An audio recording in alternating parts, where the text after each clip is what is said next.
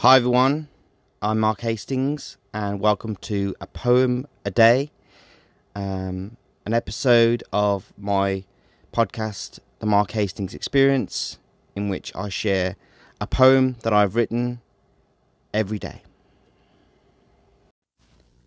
Today's poem is my poem Wave, which is taken from my book of poetry, The Eternal Boy, which published in 2015, and I hope you like what you hear. Saying goodbye. You have to do it in your own way. With a smile, with a hug, with a letter, with a wave. Saying goodbye is so much harder than saying hello. Saying goodbye to someone who you have known for a long time is so much harder than saying goodbye to someone who you don't really know. I've lost count of the number of people I have seen leave and walk away, and every time taking a part of me with them. I remember the face of everyone who I have made a connection with, and there are random times of the day when certain faces resurface and make me think about something about them again. Sometimes goodbye can only be for 10 minutes. Sometimes goodbye can be the last thing you say to someone for an entire year. Sometimes goodbye can be said but never heard, but you find that goodbye and that release in something of theirs that you find one day.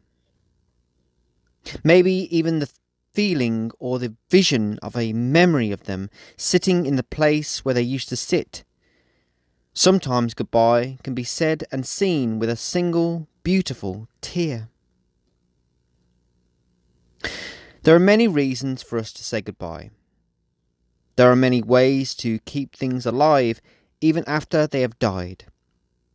There are many reasons that we can find to give up, but personally, no matter what it is, I would still want to try. There are many reasons why we all smile and cry. Say goodbye, always. You never know you may not get another chance in the way you may want to or hope for. Be strong. Be brave. Don't fight what you are feeling. Tell someone that you wish you didn't have to go and that you will be thinking about them, and the time that you spent together could not have meant more.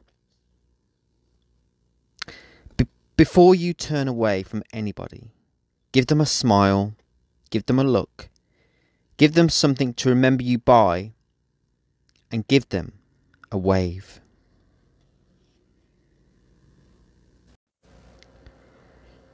If you like what you heard in this episode of the podcast and uh, you wanted to read some more of my poetry, um, then you can do so by uh, going over to uh, markthepoet.me.